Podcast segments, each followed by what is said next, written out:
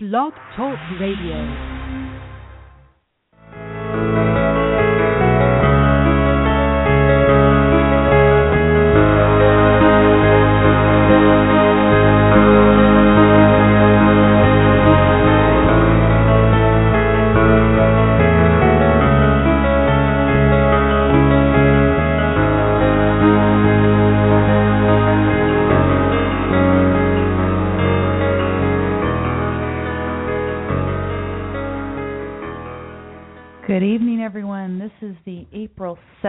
2015 edition of Don't Let It Go Unheard. This is where we discuss news, politics, and culture from the perspective of Ayn Rand's philosophy of objectivism. Don't Let It Go Unheard is named after an essay by Ayn Rand called Don't Let It Go. And the it in Don't Let It Go is the American sense of life, the uniquely American sense of life the implicit premises of Americans that make them refuse to be subservient to their government, to see them as having individual responsibility and the freedom to pursue their own happiness. So that's the perspective from which we are speaking. Our title tonight is You Can Fight City Hall. And I'm going to let you know there's a couple things that inspired the theme for tonight. Uh, by the way, we played like spinning plates again as the intro music, and it's because I definitely was spinning a pile of plates today. I was uh, doing some follow up on my Hashimoto's adventure, meeting my doctor, and kind of figuring out what to do next in my treatment plan.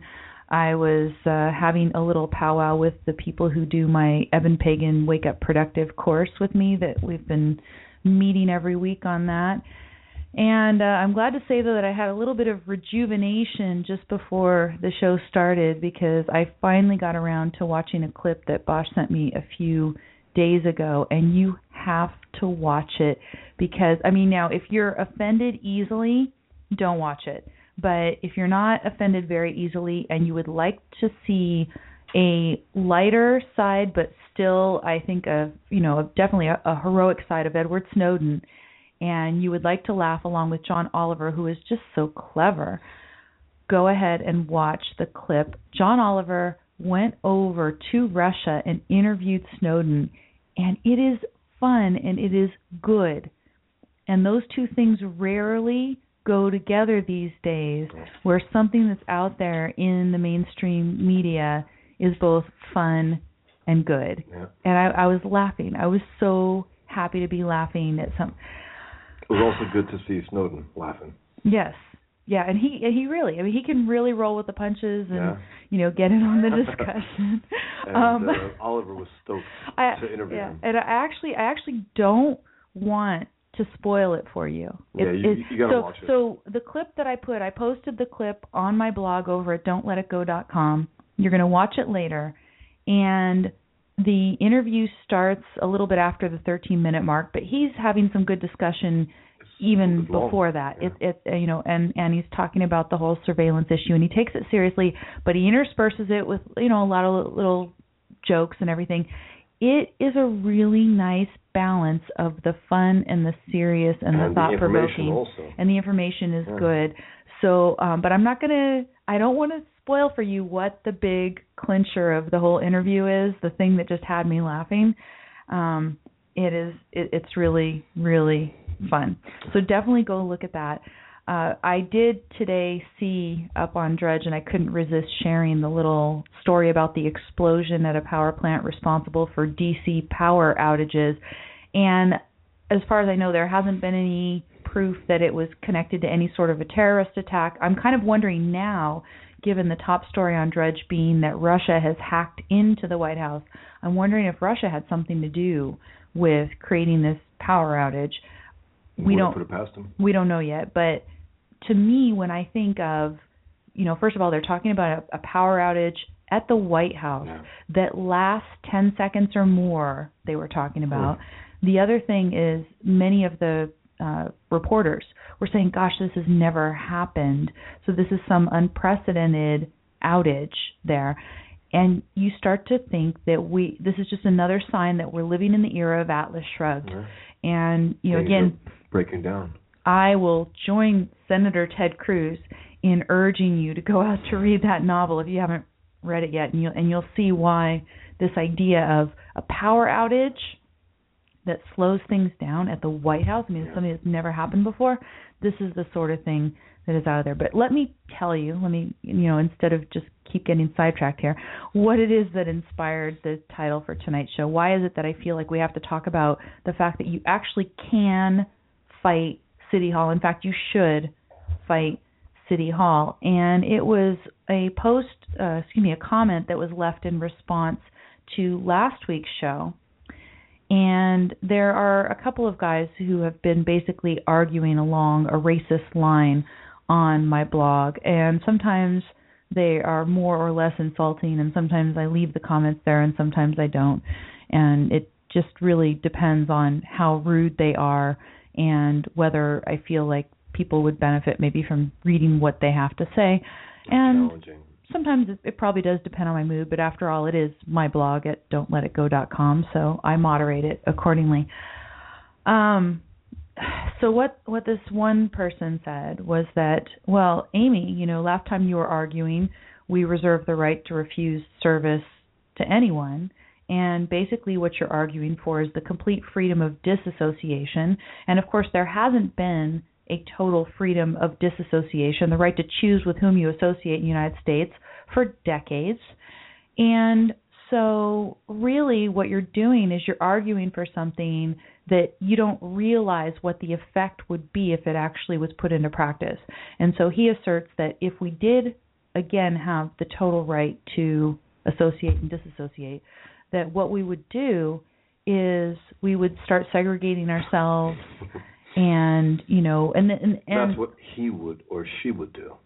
right They start distancing themselves from other people of different color. right so the idea and and there was some abbreviation in it that I didn't even know what it was it must be some inside lim, you know lingo among people who uh you know worry about what you know what races are statistically more intelligent or not more intelligent and then there was another one talking about how you know if you So basically, you are calling for this inadvertently, right right? right You know, inadvertently, but that's what you're calling for. right And he's going to call you on it. See? Well, no, no, no. But what he's saying is that objectivists don't really want to bring about complete freedom of disassociation because they actually don't want the kind of culture and everything that would result from this, where people would start segregating themselves off and Well, there'd be a whole lot of people do lot that of today.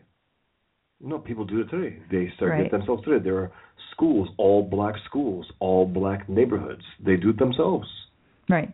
by but, choice. But, but the but the idea is that you know the and you know this is just one example of the type of extreme ideas that we argue for and he's basically saying that you would not actually want to live in the type of society that you are arguing for because he's saying we would choose terrible, terribly, because we would choose things on racist lines, right because that's what he would do. That's what he would do. right And he's saying you are, you know, you know proposing this, and people are going to corrupt it. But from his perspective, it's not corrupted. They will do the right thing, right and we don't want that. right because Yeah. after all it is I mean, this You know, idea that and- and skin and color means anything is just sick. Exactly sick. and and well and this is the thing uh one of them and i there's two of them that are going back and forth and talking there one of them had said oh i read the article on racism and that basically it's wrong because after all there are these statistics that show you know statistically speaking people of certain races Mhm. are more intelligent than people of other races Yeah. and rand Races well and this that. is the thing rand even acknowledged in the essay or not acknowledged she didn't think that that was true first of all she well, she didn't the argument. but she said but she said even if it could be shown that statistically speaking there's a whole race of people that are statistically less intelligent lower IQ whatever she said it still would not show anything about any particular person. Right. no particular person. And uh, you know, you shouldn't even have to trot these examples I mean, out. But there, but there, but there was an example recently in one of the UK papers. I can't, I can't remember Yes. which. There was a a ten year old Oh. black girl who is like some super genius and I forget what it was that she was doing. Was she going to college at age 10 for math or something? I can't remember. Some a major accomplishment. And my point is is that racism is irrational. Human beings Yeah. are individuals; they all have free will. Um, this is also why, yes, you can fight City Hall. It doesn't matter how many decades. I mean, there was slavery Yeah. for a long time, centuries and we centuries. abolished it. Yeah. Right? Um, right now, And that was the given at that time. It was the given. It was part of life. It's it's it's impossible to abolish it. What are you talking about? That's how the arguments went. It's just, this is what it is. Right. That's it. And uh, it, it comes along, and in England they abolished it. In America they did. They still haven't abolished it in uh, in the Middle East, in the Muslim world. Right. 2015 there's still slavery, but whatever. The the idea is that only America owns slaves. You know, that's it. I mean, that's that's the argument. But anyway Mm. things can change. You can fight the system. You can fight it. You can overthrow it. I mean, look at us. I mean, we, you know, America, we took on the greatest force in history. Great Britain at the time. We, you know, and some like to suggest, well, Brit- you know, Britain just they they just let let us have it. They after a while, please, we kicked their ass, and they submitted and said, okay, it's not worth it. I guess we could, you know, flatten everything, but it's, it's Well, and the number of lives they would have Yeah. lost because we were actually fighting We're for freedom. Yeah, and they weren't. I, and I, what I do agree is that there are a number of Americans, and it might even be that among them are a number of objectivists who really aren't wanting the type of society that we're arguing for. It's possible, but even if that was the case, it wouldn't mean it was the wrong thing to argue for. That's the thing. This is this is the right thing to argue for. It is right to argue for the right to refuse service We have that right. to anyone at any time, And any place. The freedom to dis- disassociate. And as we because something might happen that we don't like, we can't be for it. The things always happen that we don't like. Mark here in the chat room does make a good point. He says maybe we need to fight the ivory towers before we'll win in City Hall. That may that be and true. that. Well, all these fronts. that may be true, but when you have reason to think that someone who really is on the verge of winning in City Hall is potentially going to be able to win the presidency. I don't see why not to support him. So let me let me talk about the other thing that kind of inspired today's show. Um, you know, today Rand Paul announced his candidacy for president, and as I've talked about in past shows, I am, you know, jury's kind of out for me still on Rand Paul. I did make sure to post on the kind of short little hodgepodge program notes that I've got for today, but I've got, you know, several items linked over there. I made sure to put there a link to Bosch Fawstin's piece where he calls it Rond Paul. And by the way, you are listening to Bosch Fawstin here in the chat room with me. I mean here in the studio with me. But um, you know, Rand Paul has said some horrific things about foreign policy. And while today he said rather good things about foreign policy and made the pledge to actually protect us before. against the enemies of humanity. This is the first time he ever spoke in some somewhat honesty. I mean, yeah, some, let let's let let's let Bosch this, this last year in April, uh, he was doing a talk. I think in in a school, someone was recording it, and he was speaking about Iran. And this is what Rand Paul, Rond Paul, as I call him, said. Quote, there are times when sanctions have made it worse. I mean, there are times leading up to World War II we cut off trade with Japan. That probably caused Japan to react angrily. That our sanctions caused Japan to kill thousands of us, is what Ron Paul is saying. right. We also had a blockade on Germany after World War One, which may have encouraged them, some of their anger, encouraged homicidal maniacs to be homicidal maniacs, meaning they were no, they weren't homicidal maniacs until we had a blockade, and then they went out to kill millions, millions of people because of us Right. and our and our blockade. Of course. This is what he says when when he's off the cuff, off script, and he has learned from his father, and that's why I call him Ron Paul. And he can try to pretend that he is not his father. Well, and he's, it- he's better in some ways, and he he keeps a lid on it better. But to say this, to say that that basically we brought on Pearl Harbor and we brought on Germany doing you know their committing their horrors. That's just it's not just wrong, it's evil Not yeah, exactly. because we are the authors of of the Holocaust and of Pearl Harbor. And it is comments like this that make me think that he is unreliable, completely unreliable on foreign policy. And just to remind you of why foreign policy is such a huge, important issue right now, I went ahead and posted a link to a piece by Sultan Knish, Daniel Greenfield, and the title is The Culture War We're In. And he talks about the fact that right now we are in a very, very important culture war where, um, in effect, we are not fully recognizing the enemy that is out there. And if we do not recognize the enemy properly and go ahead and destroy the enemy, then basically we're we're going to get what we deserve in a, in a certain way. Um, Just one thing, sorry. We are resigned, a lot of us, to Obamacare. We are resigned to jihad lasting forever. A lot of us. Right. It's impossible to think. Some people, oh, come on, we can't defeat them forever. Yes, we can. We can. We can repeal Obamacare. We can. Yes, we can. We can do that. And to think otherwise, you've been beaten. You've been beaten by their desire. Their desire is to make us believe that. The left's desire, the statist desire on the right, their desire is to make us believe that we can't do that, that right. we can't defeat jihad, that we can't condemn Islam and eventually, you know, whatever, just defend ourselves to the hilt, and that we can't repeal Obamacare, etc. Yep. And, and, and we can't bring some semblance of rationality to to to Washington. They want us to be like that, and if you are like that, then you've been beaten.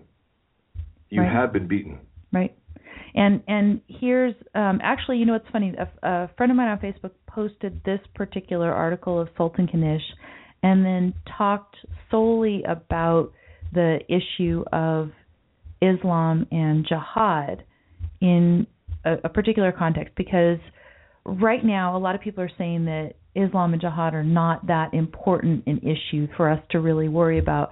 And some of them are saying, oh, well, right now all they're doing is they're going after Christians and Jews, right? This this is what the Muslims are, are doing. They're killing Christians and, and Jews overseas. And if you don't stop them when they do that, then eventually they are going to come after us. Well, they do right. come after us, but right now that's their focus. But they do come after us. They came right. after us on, on 9/11. Right. And this idea that they they can't do anything. There are two towers missing in New York City. The Pentagon was attacked. I mean, this is you know imagine what they'll do when they have actual actual power.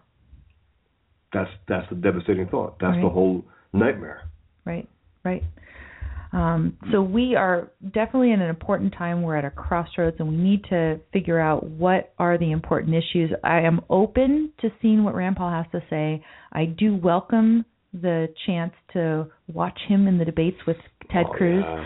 There's another candidate on the scene, which is Carly Fiorina, and we will talk about her in a minute. But let me is she let a me, candidate? Is she or let, is she just going out there and is she well, she's. she I think. I think. being? I, I think she is probably doing the exploratory committee thing right now. And one thing I definitely, one reason I would like to talk her up a little bit on this show because I've seen a couple very nice things from her this week, and I would like to encourage her to run, if only to add another smart voice to the mix.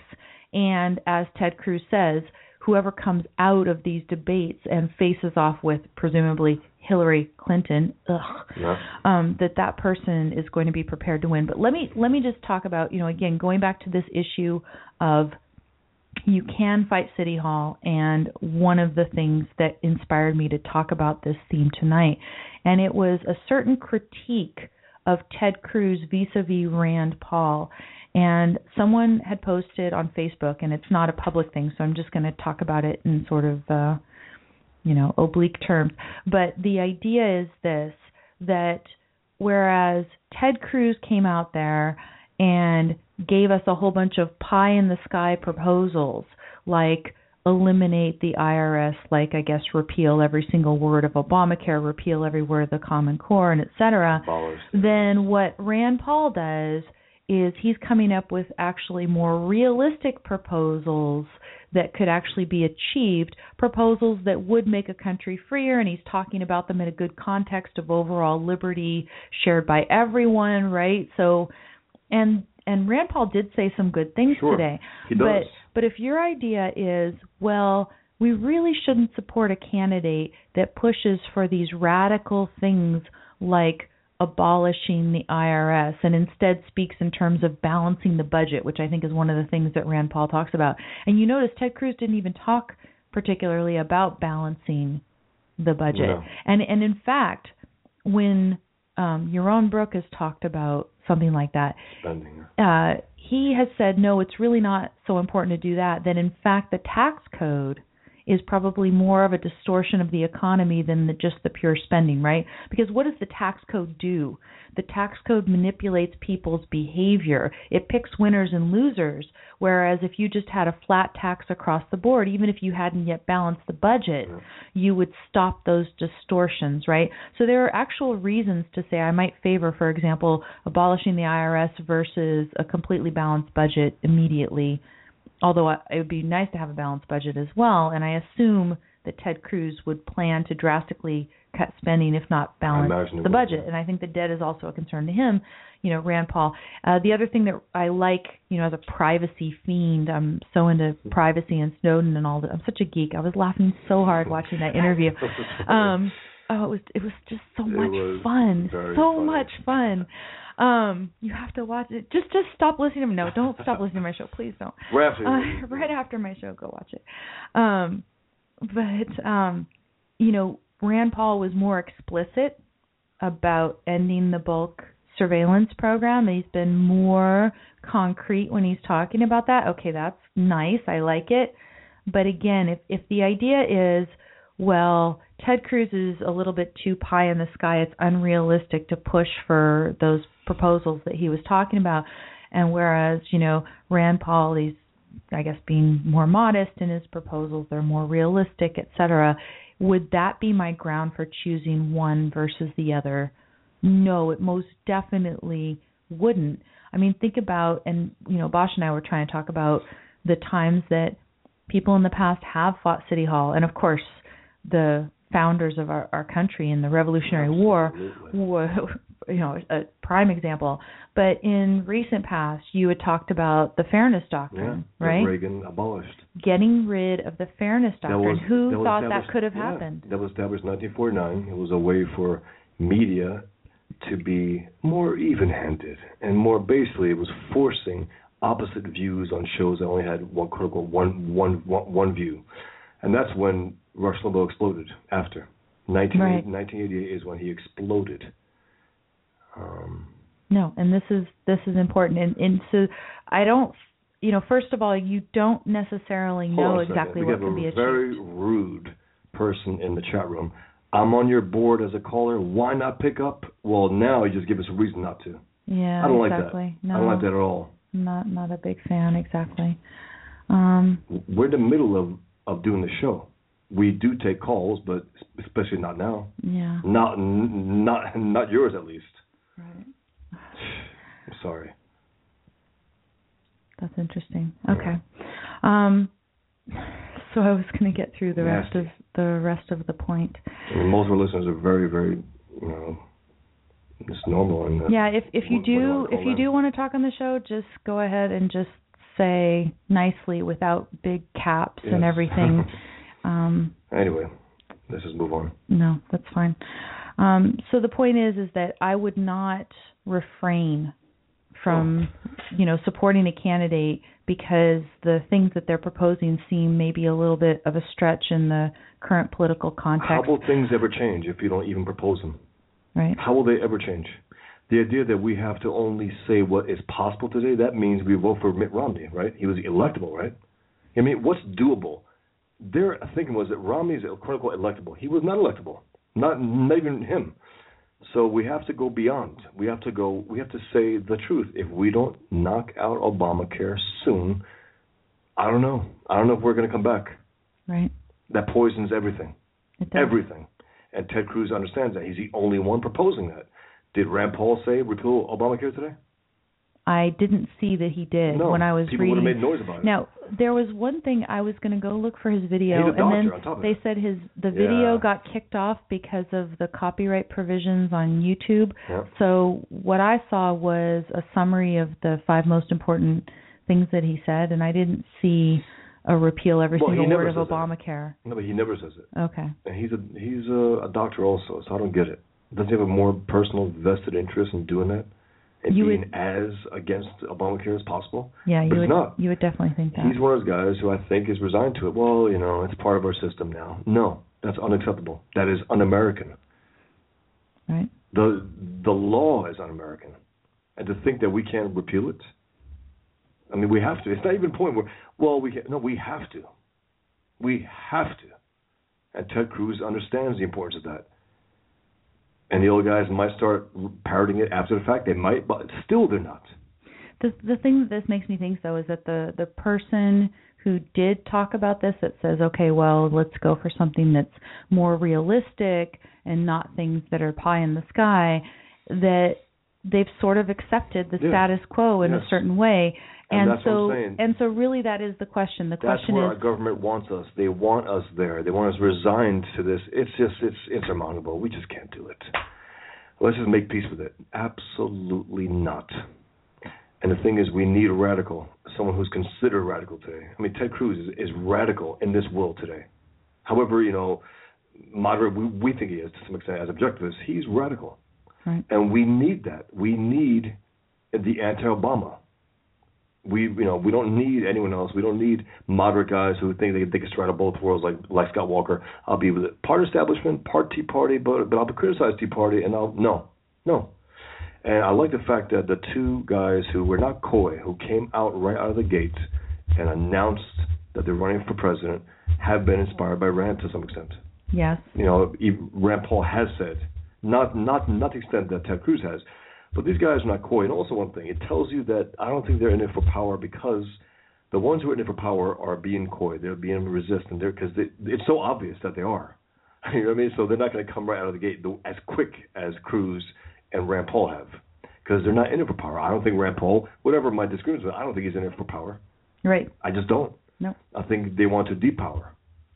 No, exactly. And and and this is another thing that people were talking. They were saying, well, um, the other thing is that he, in his announcement speech, was not as overtly religious as Ted Cruz. But what I will tell you is that doesn't mean very much to me, especially in the context of Rand Paul recently sponsoring this life at conception, life begins at conception act, right? Yeah, and wouldn't the critics who call objectivist critics who call Ted Cruz a quote unquote theocrat, believe it or not, wouldn't they call him a theocrat?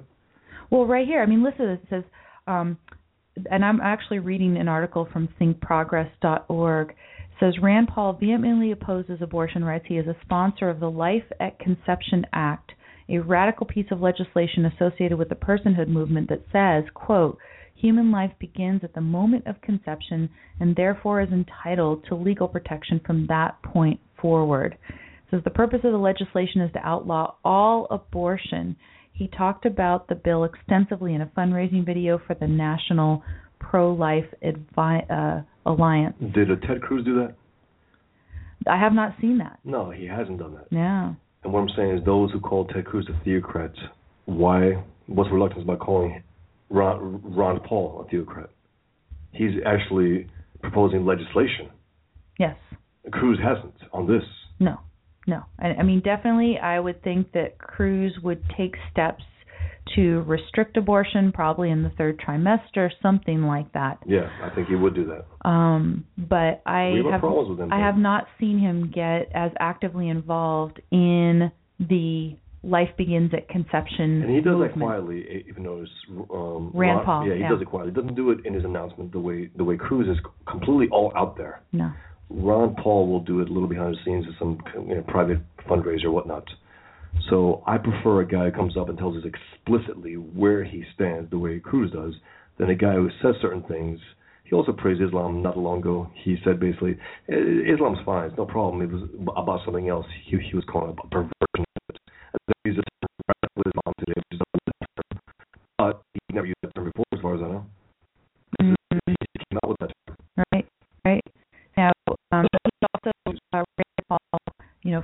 opposed to same sex marriage. There's a whole passage on here.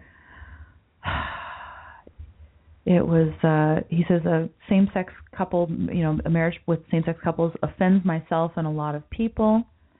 Um and apparently he's just made That's some Ron really the Rond Paul, as you're calling him, Rond Paul. You're going to have to be very articulate when you say that because they're going to think you're saying Paul. Ron Paul and that Ron Paul is running again. Well, if you saw But, my yeah. drawing, it's it's it's, it's Rand Paul with brown hair. It's it's Ron Paul with brown hair, like the Jerry curl that that Ron Rand Paul has. Right, right.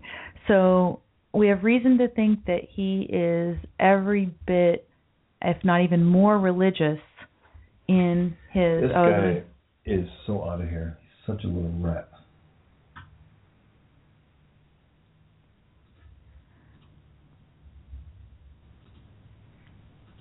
Oh, this is uh yeah. I can't do it. Oh, okay, I can do it. It's fine. Um, didn't type it Anyway, on. let's- The, the, yeah, let's yeah. um, one one laugh. thing one thing I would ask when you come to the Blog Talk Radio chat room is not to put your text in some big highlights uh, or different font I- I size or No, color. hold on a second. as no one does else. this except this guy. Well, we've had other people do it before, no, certainly. I, I know, but this guy is a loudmouth and he has to be knocked out. yeah. Rude, nasty. Get out of here. Anyway, let's just keep going. Um, this is this is pretty funny. It's not I letting me do I know. Why? He found a way around. Rats do. Okay. Well, that's fine. Oh yeah, people have ignore buttons, but it does. Oh, they say it doesn't even seem to work. So maybe there's somebody who's able to hack it. Could be somebody from Russia. It's Putin. So I mean, in terms of the hack thing, I'm actually it's funny. It is really bad. It's it shows the sorry state of the country Yeah. that when you see a headline saying that Russia has hacked the White House, that your first reaction is that you're eager to hear what they found out. About Obama. This is And bad. you know, can we find out some news about Obama that we don't know yet? Exactly. I mean, I just want to find out some concrete details. exactly. I mean, it's sick, but that's where we are. No, and that's because where we, we have our own Putin. He's in the White House. If if Putin ordered that, you know what I mean? I want to find out whatever it is. And Yeah. no doubt, I mean, we won't hear from Obama for days now because they they're running crazy right now because they don't know what was released. Exactly. They don't they don't know. Nope. They have they have absolutely no idea at all. You know, another thing that I was going to talk about with respect to the, you know, can't fight City Hall, the person who is the evidence that you can is Edward Snowden because what did he do? He was working for the NSA and he somehow figured out how to fight what was it all three branches of government signed off on this. And nonetheless he decided that this program was so wrong that it at least needed to be exposed to the American people so that the American people could debate it and figure out whether or not it should still be pursued by our government. Now, did did did Rand Rand Paul or Ted Cruz say they're going to um uh what do you call it? Um pardon Pardon him and let him. I haven't I haven't seen Was that either. the main point of their? Yeah. I'm waiting. Because I mean, no, but Rand Paul does talk about this issue a lot, and that would be that would really distinguish him, wouldn't it? if he said he would pardon Wouldn't it distinguish Snowden, him? yes. If Yeah. he's such a critic of the NSA and And whatnot, li- like I said, he has go all the way. he has been more explicit about getting rid of those surveillance programs. So I think that that is truly an excellent thing. But other than that, Uh, this this this idiot said that I am using violence by saying knock him out. I meant knock you out of the chat room, imbecile. yeah, if we knock you out of the chat room, that is certainly not Ayn Rand violent. would not be proud of me because I'm violent. I'm saying knock him out the chat room. Anyway, we won't let you ruin the show anymore. Let- Let's just go on. Thank you very much.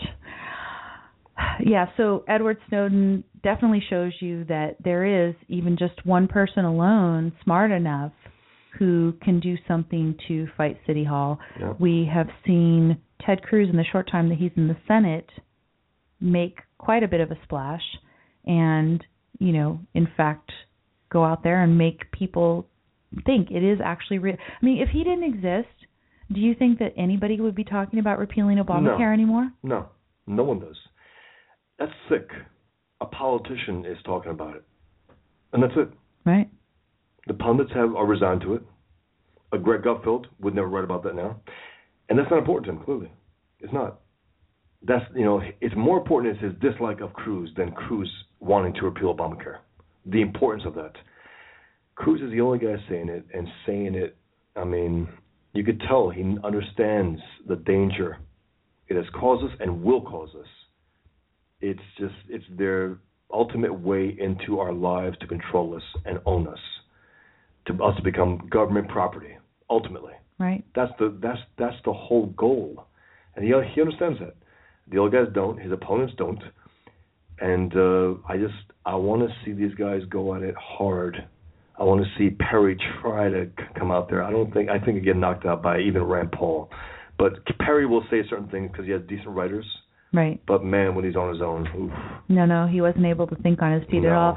Now, I I am interested to see more from Carly Fiorina because, as I said, she's said a couple very good things this week. And one of them is I don't know if you know of all of our wonderful water scandal here in California. So Jerry Brown has decided, just, you know, pen in the phone style, that he is going to provide Californians with 25% less water and that this is somehow going to be made happen I guess through fines and everything else so that if I want to water my lawn and actually keep it alive, I will be made to pay exorbitant fines in the state of California to do this. And Carly Fiorina is very I mean, I, I don't think I've heard anybody say it quite this way. She is actually blaming environmentalists for the drought that we have. Well, non politicians have said this. And she picked up on that, clearly.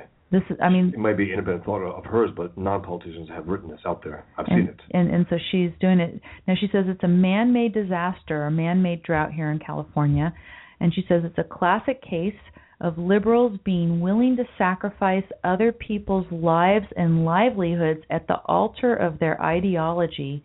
It's a tragedy. Now, I I like the particular comment, but if if the idea is that nobody should ever be willing to quote sacrifice for ideology you know this idea that we always have to be pragmatic mm-hmm. right that every time that you actually adhere to an ideology consistently then therefore you're sacrificing I think that that's wrong, of course, because I do believe that it is necessary to act on principle. I just happen to think that the liberals have the wrong principles. That are their ideology is the ideology of death, of anti-human life.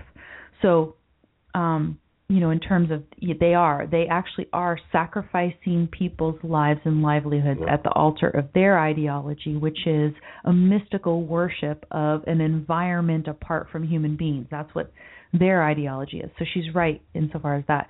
Now she's a former Hewlett Packard CEO, very practical lady then obviously, and she had run for Senate against Barbara Boxer and I remember I, I had voted for her at the time of course, but you know, a lot of good it did. And you know, she knows of course now we're facing facing this devastating drought and what happens is that California has actually done a lot to reduce the water supply in the cause of protecting endangered species. Can you believe that? So, for instance, um, what they have done in December, the House passed a bill to pump water from the Sacramento San Joaquin Delta to Southern California. And oh, okay, so now they're to. Um, okay, no, it's actually I think it's the House in um, I don't know if it's the house in California or the house in the federal, uh, you know, the federal house. But they went ahead and they wanted to to pump this water. Oh yeah, no, it is. It's the federal, right? So because of course it's the Republican House. It's the Republican federal House of Representatives. They passed a bill to pump water from the Sacramento San Joaquin Delta to Southern California. They were going to help us out. Environmentalists said that this would harm endangered fish species and Obama is threatening to veto this bill. So this would give us more water. But no, we no, can't have it. No. So this is Fiorina. She says, That's the tragedy of California because liberal environmentalists' insistence, despite the fact that California has suffered from droughts for millennia, liberal environmentalists have prevented the building of a single new reservoir or a single new water conveyance system over decades, she says, during a period in which California's population has doubled. She says there is a man-made lack of water in California, and Washington. Man-made lack of water. Yes, like a man-made lack of water, and and she says, and Washington manages the water for the farmers. She added. Um, when asked about the drought on Monday, the press secretary Josh Earnest said the Obama administration does not have any policy changes to share. Mm-hmm. Uh huh. Um, and the steps, you know, President Barack Obama has taken steps to offer relief to the state, such as sending $60 million to California food banks and 15 million for farmers and ranchers. So instead of actually letting them get water, he's sending them subsidies to make up for the fact that they won't give them water because they want to protect some endangered fish species. Yeah. Pro fish, anti human. Yeah. So this is uh, this is Fiorina on Obama. She says President Obama goes out to California a little over a year ago, calls it a tragedy of global warming, and hands out money to a food bank. She said, "This is all about politics and policy, and it is liberal environmentalists who have brought us this tragedy." End quote. I mean, imagine that here we are. We're living in probably some of the best climate area in the country. A lot of the state is just truly beautiful and because the politicians have decided that they don't think that human beings should be permitted to live here in a comfortable way, that endangered fish species are more important, this is where we are. But but the good news about this is we have a politician who's speaking in no nonsense terms about it so I would definitely like to hear more from her. The other thing that I really liked that she talked about this week is that she actually called out Tim Cook Yes. as a hypocrite. She Yes, did. So yes. she's she's potentially running for president, and she called out Tim Cook as a hypocrite. Yep. Why? Because on the one hand, he thinks that we should boycott Indiana because of the fact that Some they have that the he religious didn't freedom. Technically, boy, but he did say we don't discriminate, and Right. they do. Right. Well, you work with dictators.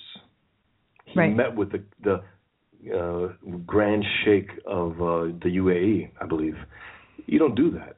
No, and and You don't and do that. what are they doing? They're opening a headquarters in Saudi Arabia. And I think the biggest Apple store, I think, in one of those uh, oil-rich countries, you know, the biggest Apple store. Just to say so, we are the biggest one.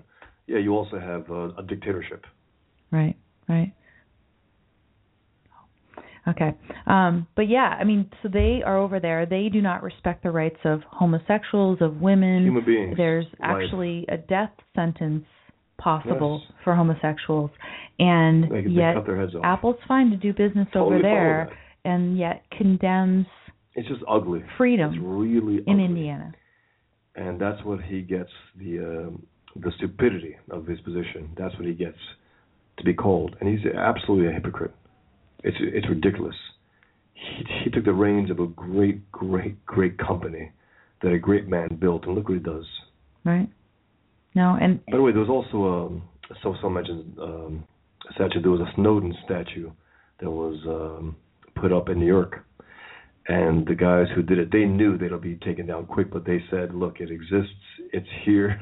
His name's on it." It was a great resemblance. Oh no, it was really it was well it was very well done. I mean, think about this, right? We have somebody who's a hero and people want to have a statue, this particular statue up in the particular location and they take it down. Yeah. And then also this week, I mean, you know, it's a kind of you know, a, di- a different issue entirely, but there was a statue put up of Lucille Ball. Oh. and it was a horrible representation and they went ahead and put it up and then people are arguing it for to uh yeah to to be put down. We do have a call here on the board. I'm going to go ahead and take it. Hi you're on the air. Hi. hi who's this? I was going to say people don't have a stomach for overthrowing government, even though it's written into some of the constitutions. so you're you think that basically people today have been conditioned to the extent that they aren't really ready to do it Well, let me read you what's in the Pennsylvania Constitution. Article 1, Section 2.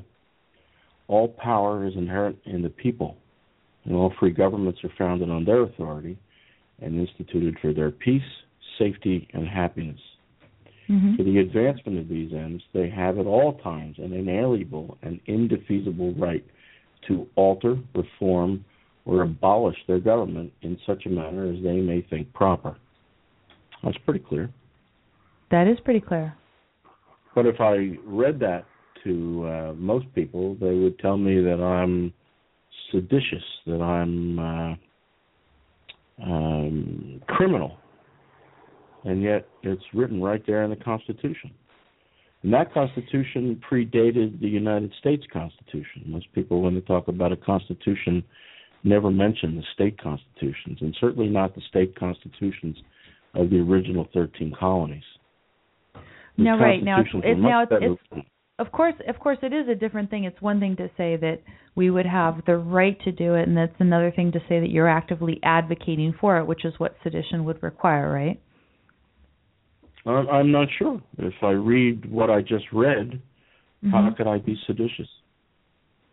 No, I mean you're just reading a provision of a constitution. You're not necessarily advocating for acting on it immediately now, right? How would one act on something like that? You, How would one you- act? I mean, you mean you mean like actually calling to put together a militia and all of that sort of thing? Yes. Well, okay. Uh, to me, that's exactly what it says. Abolish their government in such a manner as they may think proper. So, in such a manner as the people think deem proper. Right. That's and so this open, and and and this is there in the Pennsylvania Constitution, and it has not been repealed, amended, whatever from then. No, they try their best at amending the Constitution in various ways. Usually, they'll do something for the children, and uh, people love to say yes, so they always make it a uh, a yes vote for amending the Constitution. Last time they amended the Pennsylvania Constitution, they removed the words "face to face" in uh, I have to go find it, but in the um, part of the Constitution that says that you have an absolute right to meet your accuser and question your accuser face to face. They removed those words. They said that that was um, very harmful to children who would have to testify in open court in front of their accuser. Of course, they Right. didn't tell you that if you voted yes for that, that you were removing it for everybody. And the end result of that was that policemen now can testify to what other policemen did, even though they weren't there. You have no Ah, right so, to. so yeah, so now basically w- whether thing. whether that whether that is actually a right comes uh, it's basically at the mercy of legislation in the state of Pennsylvania at this point because it's been removed from the Constitution, right? correct. Yeah, and and And we're we're in a, we're in a we're in a similar state with respect to any sort of surveillance by the NSA because of the third party doctrine. The whole thing that the NSA is doing has been removed from the province of the Fourth Amendment, and we are at the mercy of legislation. And so the only hope is to, you know, in your case, get the Constitution amended again so you could put that back in, and maybe if you think it's prudent to remove it with respect to children, okay, fine, but to restore it for everybody else. And, you know, here what do we have to do? We have to have the Supreme Court actually overturn this doctrine that removes this whole swath of federal government surveillance programs from the province of the Fourth Amendment. We need to put them right back under the probable cause particularized suspicion requirement. No, it's uh it's pretty bad when they when they in do that. Pennsylvania, when they put this to a vote, they did it on an off election year, so very few people voted, but people voted yes, I think by 80 or 90 percent. In fact, people that I consider to be intelligent uh, and thoughtful voted yes because they said, well, it's for the children, isn't it? And when I went to my polling place, not a copy of the Constitution could be found. The only um, reference was what they had put in the newspapers, which was not didn't have the original um, sentence that was in the Constitution, nor did it show what it would change it to. It was uh, just a ballot question written in such a way that you'd have to be a Right. real unkind ogre to say no to it. Right, exactly. And when I asked them why aren't you there sure, surely you don't hate children, right? Surely you don't hate children. Yeah. I've got a few of my own. But I, when I asked them why they have no con- copies of the Constitution, the Pennsylvania Constitution, at the polling place, they said, well, it was unnecessary. Across the street, of course, was uh, the um, head of the uh, Pennsylvania Senate Senate's office. So I walked over there and got a box of them and delivered them. Not that they were entirely happy about that. Uh, in fact, somebody wanted to fight me about bringing in uh, materials to the voting place that uh, weren't proper. I don't see how oh, the pro- Constitution would be improper. Now, um, now, Craig, is, Craig here in the chat room, by the way, says also that the Oregon State Constitution also explicitly proclaims the absolute right to abolish the government. But, but your point is that you think that people don't want to do this, right? They don't want afraid. to. They're afraid to do it. So why are they afraid? See, I don't think that the government that we have is the proper government called for by the Constitution. When I say Constitution, I mean the federal Constitution, not the mm-hmm. state constitutions. And I'm in Pennsylvania, so my feet are firmly on the ground in Pennsylvania, not in the United States. The Pennsylvania Constitution is operative here, not other constitutions. Some of the state constitutions are not as good. For but example, Pennsylvania New Jersey also has Pennsylvania also signed into being part of United States, so it's operative well, there, the federal constitution. That's right, and that's why we have the Tenth Amendment that says what we didn't give the federal government, you don't get to just take arbitrarily. Right. But I don't believe the Constitution in force. I, I believe that Constitution was suspended by emergency war powers in 32. I'm sorry, 34. Okay. But so, so nice what, what was what was what was really the main point that you wanted to make? People don't have the stomach to make this country better. Unfortunately, we're going to have to let it fold before we can build it up again. Okay. And if I mean, you know, it's a it's it's it's a it's a fair enough point, but why why don't you think that there could be education and a more uh, gradual process of reform, which is what many people are going for? Uh, education and then taking steps in the right direction, short of a total collapse or revolution. I don't believe there's enough time. Okay. I think that I- the I onslaught. I think that the onslaught that is the you call it what you want the education system, the federal government, the uh, uh, whitewashing of uh, the minds of the American populace. I think that that is so strong that you can't fight it. And look what look what we got. We we everybody said how wonderful it was that we got all these Republicans in uh, slash conservatives, but they're not really conservatives. And even though they're in, I I see Obama and the and the left's um, uh, things moving forward, not even stagnating. They're moving forward. They're No, no, exactly. I, I think I think you're Oh, exactly so- right. And and actually, I'm I'm going to go ahead and, and um, thank you for your call here, and just actually elaborate a little bit on the damage that Republicans have done, just from what I've learned in my education law Look, class. They I'm- are they're part of the status quo. They're all statists. That's but the whole thing. but li- listen to this, right? I was oh, what do you what do you have? This just just go uh, ahead. Hot Air uh, Mhm. wrote this about Rand Paul's speech. hmm They have preachers there. They have prayers there. It says um, it's amazing, but Rand's announcement somehow featured more preachers and more prayers than Ted Cruz's announcement. Hmm. And to those who call Ted Cruz a theocrat, uh, just you know, think about that. That's all. Right. So now there are two theocrats, right? Actually, they're battling. Yeah. It's like the dueling banjos. It's like the dueling. The battle of, of the theocrats. the dueling would be maybe sort of kind of theocrats. How about right. that? Um, no, but I, I don't think that that's true. But Of let, course let, not. so let me just tell you, Silly. just just let me give you a little bit of history of Republican intervention in our schools.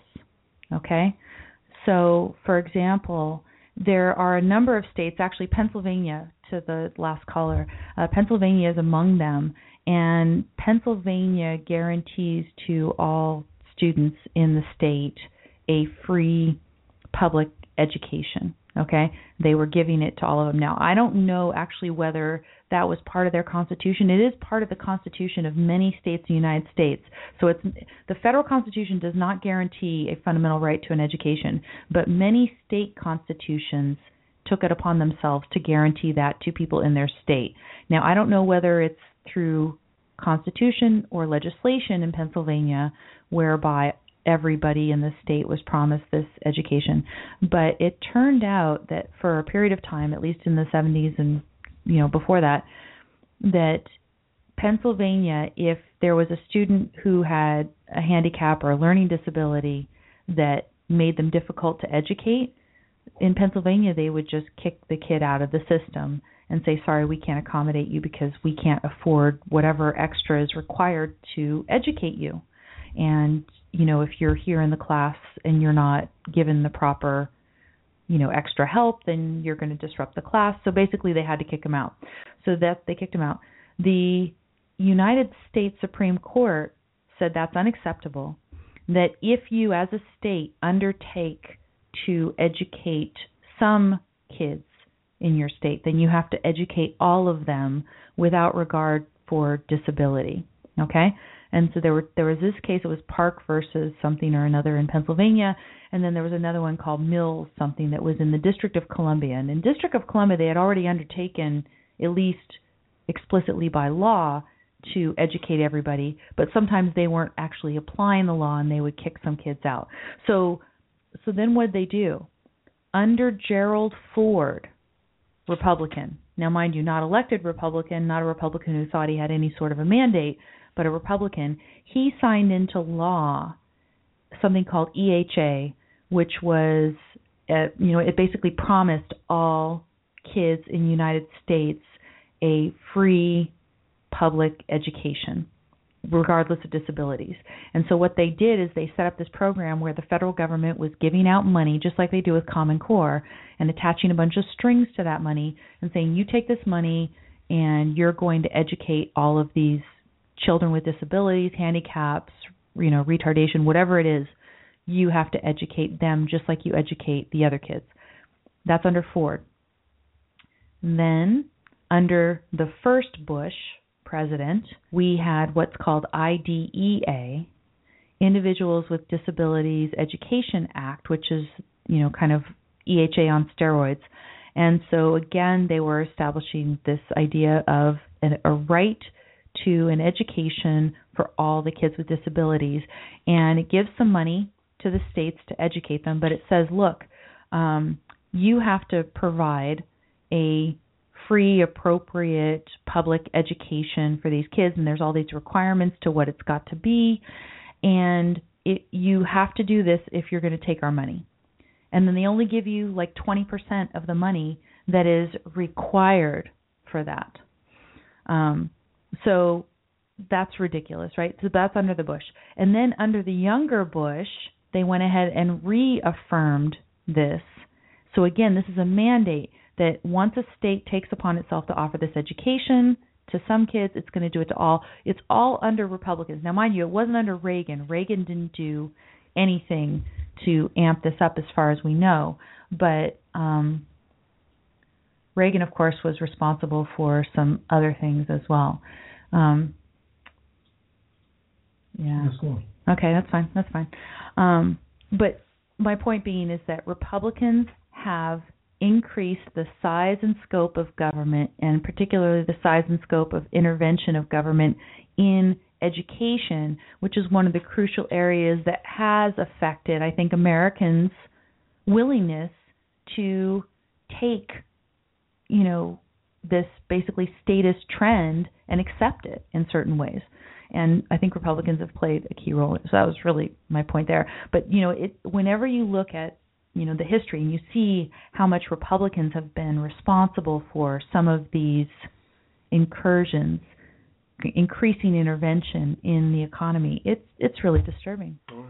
It's a bipartisan expansion of government. Yep. It has been for decades and decades and decades. Yep. Yep. So. By the way, um, I did tell you about that guy, right? Which guy? The guy who called. I said that's the same guy he assumed we didn't know that, and now he's going off again. Oh. And he's asking, "Aren't you aren't you now ashamed?" For because now he was so much better. Anyway, I can't knock this guy out. I don't know why. Uh, and when I said knock out, you idiot, I'm talking about knock you out of the chat room. You're getting in the way of the show. We have freedom of disassociation, don't we? Is isn't he for that? I guess you don't have freedom of disassociation in the I guess not. Blog Talk Radio chat room. if he has I'm not exactly sure why it, does that. you I don't know. Yeah, yeah. Now, what I'm saying is, I told you that's the that's the guy. I guess you were trying to prove something that well, that's okay. Let him be heard. He's calling us cowards. Mm. Says we should be ashamed. You shouldn't have never taken the call. Is what I'm saying. And I I I literally turned off my my headphones. I was getting bored. I literally yawned on the air. If you heard me, what a bore. I'm pissed off because we can't get rid of this guy. But anyway, let's try to continue. Um, we are we are actually almost out of time, but Good. what I wanted to urge people to do is not have the idea that we should go for the quote more realistic candidate whoever it is i think that we should fight for the ideal no matter the odds and i mean you know it, it may or may not be right that it's getting too late already well, to make it's any too late significant for reform the one angry Jew. It's too late. He know. Uh, oh because he said it's too late No, right? he said it's Yes, too late, and look at his behavior. I, mean, he's in a world where it's it's over. He he lives in Mad Max world. I mean, it's over, and that's why he's. I mean, why does he even bother calling in or typing in if it's over? You have nothing worthwhile to to say. I, w- I would think whenever you have people who are dissatisfied with the way that it is, I don't see why you would not support the candidate that actually has a realistic chance of winning that is the most principled. There's nobody out there that is a 100% my platform because after all I'm not running. Um but I mean I, I should run, right? If there's somebody who runs who has a, a few hundred, I mean, right? I, I could do it, but no, I'm not running, um, and so therefore I'm going to, you know, go for somebody who has a realistic chance. But I, I really hope that Fiorina runs, that we get to see the debates between her and Rand Paul and Ted Cruz, and we get to have them really reveal themselves on Yeah. the various issues. Um, no. Oh, okay. Sorry, the chat room is getting distracting in in, uh, in this show here. So what are we going to do next time, Bosch? We are meeting back here on Friday. We are having our show at 8 p.m. again as usual. If people want to continue this discussion, whether on racism or any other topic, I'm wondering if I adequately answered uh, the one person. I mean, you know, Well, that person. yeah, the one. No. Mm, I mean, well, you you know you did your part, but he is not. He's not serious, and he's like the kind of guy who, if if he wants a gay wedding cake, and we won't serve it, he'll try to force the government to try to force us by being on in the chat room, by being on his show. Oh, you're talking about this guy. Yeah. No, I'm talking about the the one who posted at my blog where he was well, basically it, might saying, be this idiot too. um, it might be the "Oh, same it, guy. you know, It's it is it is really true that uh, He might be the racist actually, who comes to your blog. It might be the same guy, one and the same. I'm a little pissed off here, but I just uh, I wish we can have a little more control in this chat room. Uh, maybe maybe we can uh, contact uh, Blog Talk and say this rat can ever come in here again. It'd be interesting. Yeah. Okay. No, Well- because you were no, you were very civil, and he wasn't. And if you notice, he was like a mouse when he was on the air, and now he's like uh, pretending to be some loudmouth punk in the chat room. It's a big difference. Talk about coward. Wow. I think this is kind of the the nature of the beast of having a live on the air show with a chat room that's open for anybody to come. It just does happen, and it's just not that big of a deal. Anyway, welcome Rand Paul to the race. I'm interested to hear, and I really would like to see Rand Paul push Ted Cruz on a few issues. And when you know Rand Paul, it it is going to come out that he wants to treat life as beginning at conception. And I'd like to see what Ted Cruz has to say about that. Yeah. And then I'd like to see what the other candidates say about that. And yes, we are going to have to make our choice. But it really, I think the foreign policy issue is important. And so we are going to have to continue to watch him. And somebody, I don't know if we're ever going to get somebody in the media to do this, but I would love somebody in the media to say, you know, Mr. Paul, you said, or Senator Paul, excuse me, you said these things on such and such a day. Yeah. Do you still stand by this? Do you change your tune? Call him out. Are we in some way responsible for 9/11? happening to us. I think these are things that should be asked.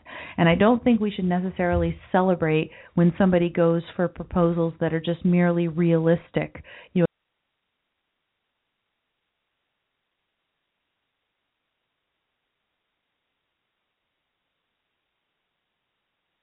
Hmm, I guess what we got disconnected and reconnected? I don't know. Are Can people- everyone hear us? It's weird. Are you guys, everybody in here, able to hear us, or did somehow we get cut off?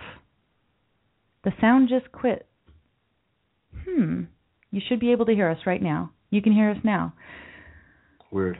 Okay. I think we're being hacked, people. I'm sorry I let that get to me. Just um, Yeah. it was such a, a We rat. we are going to have to hypnotize you to work No. on your skills of ignoring. Absolutely not. No, but he's in the chat room. He's he's bothering the other the other people in the chat room. He you is. understand?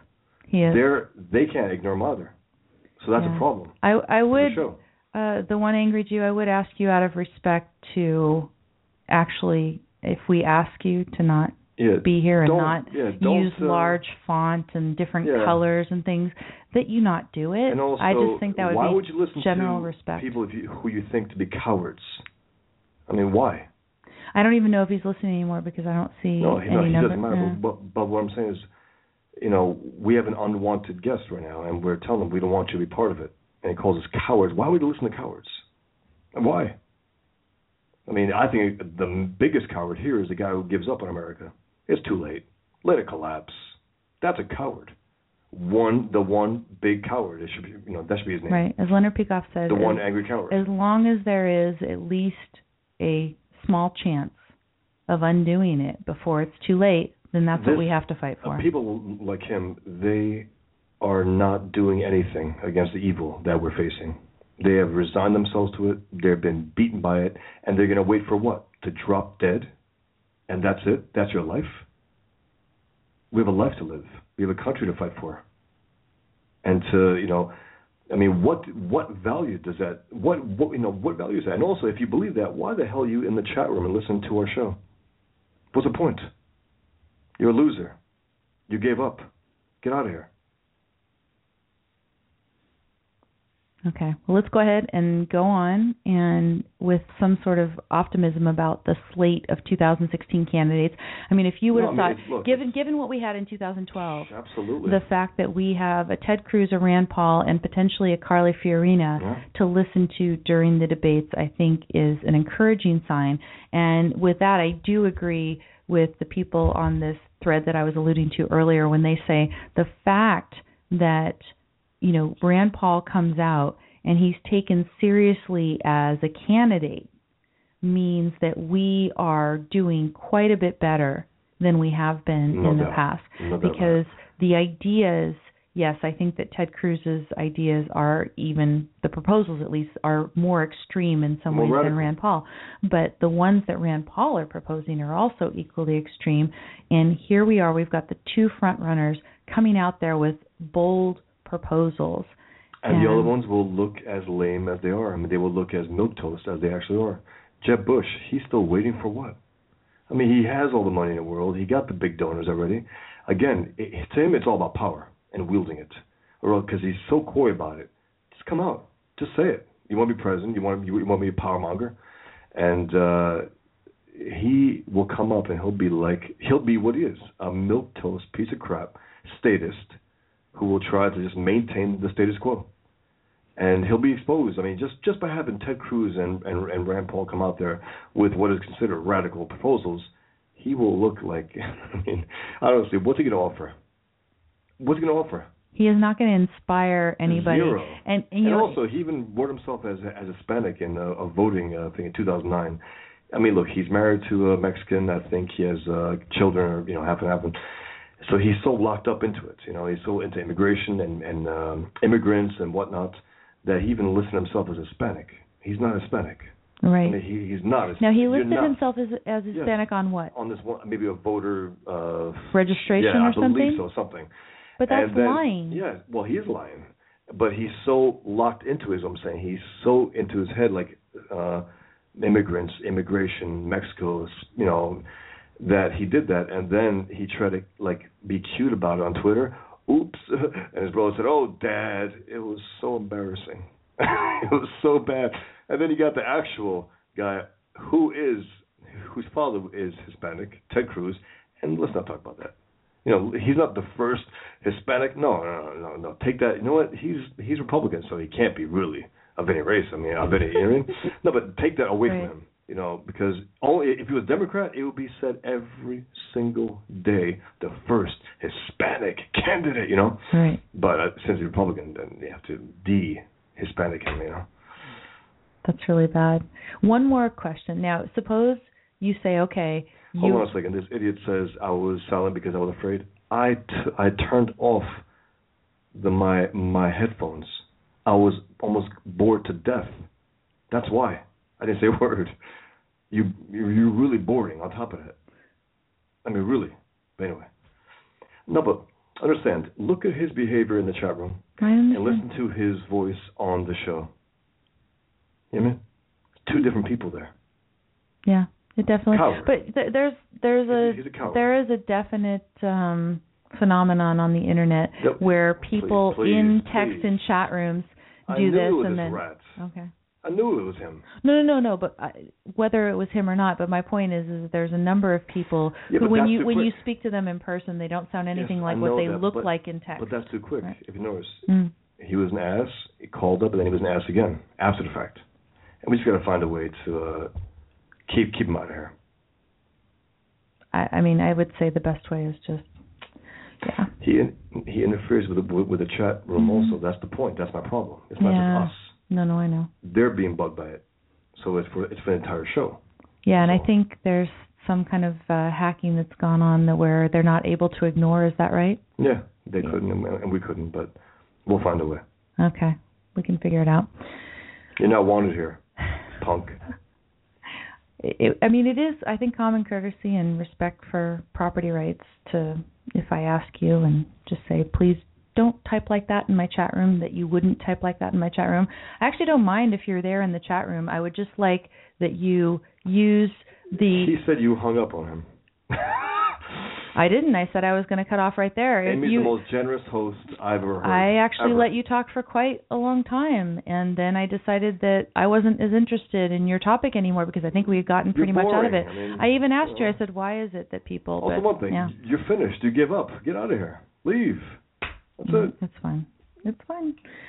Um, one one more question for you, Bosch, Mhm. and it's and it's this: um, What if you say, okay, well, Ted Cruz is inspiring people to want to abolish the IRS and do this and do that, and suppose I don't know that it's true, but suppose everybody knows you're not really going to get that. You're going to get something different. Is it somehow bad to say, okay, we are going to Well, he can't do it unilaterally. He'll No, have to get you know Republicans on his side. Reagan wanted to abolish the the, the um, Department of Education. His party didn't. That was one of his proposals. He wanted to, and he tried everything he could, but his party did not want to because they're statists. They hated Reagan as well. right? So he'll have a tough time getting some of these things, but he's saying it. He will do everything that he possibly can. And the fact is, if he gets some things through, like like doing the uh, fairness doctrine, knocking that out, you know, um, doing certain things, uh, fighting jihad in the strongest way possible that we ever have yet, those things are always al- always good. But if he can convince his own party to do certain things, I think they start realizing, wait a minute, we can make true change here. We can absolutely do it. So we'll see you know, we'll see what he can do. And I'm sure the coffers that he is starting to amass are going to speak volumes. no doubt. What he's over four million now. yeah, I mean, millions of dollars.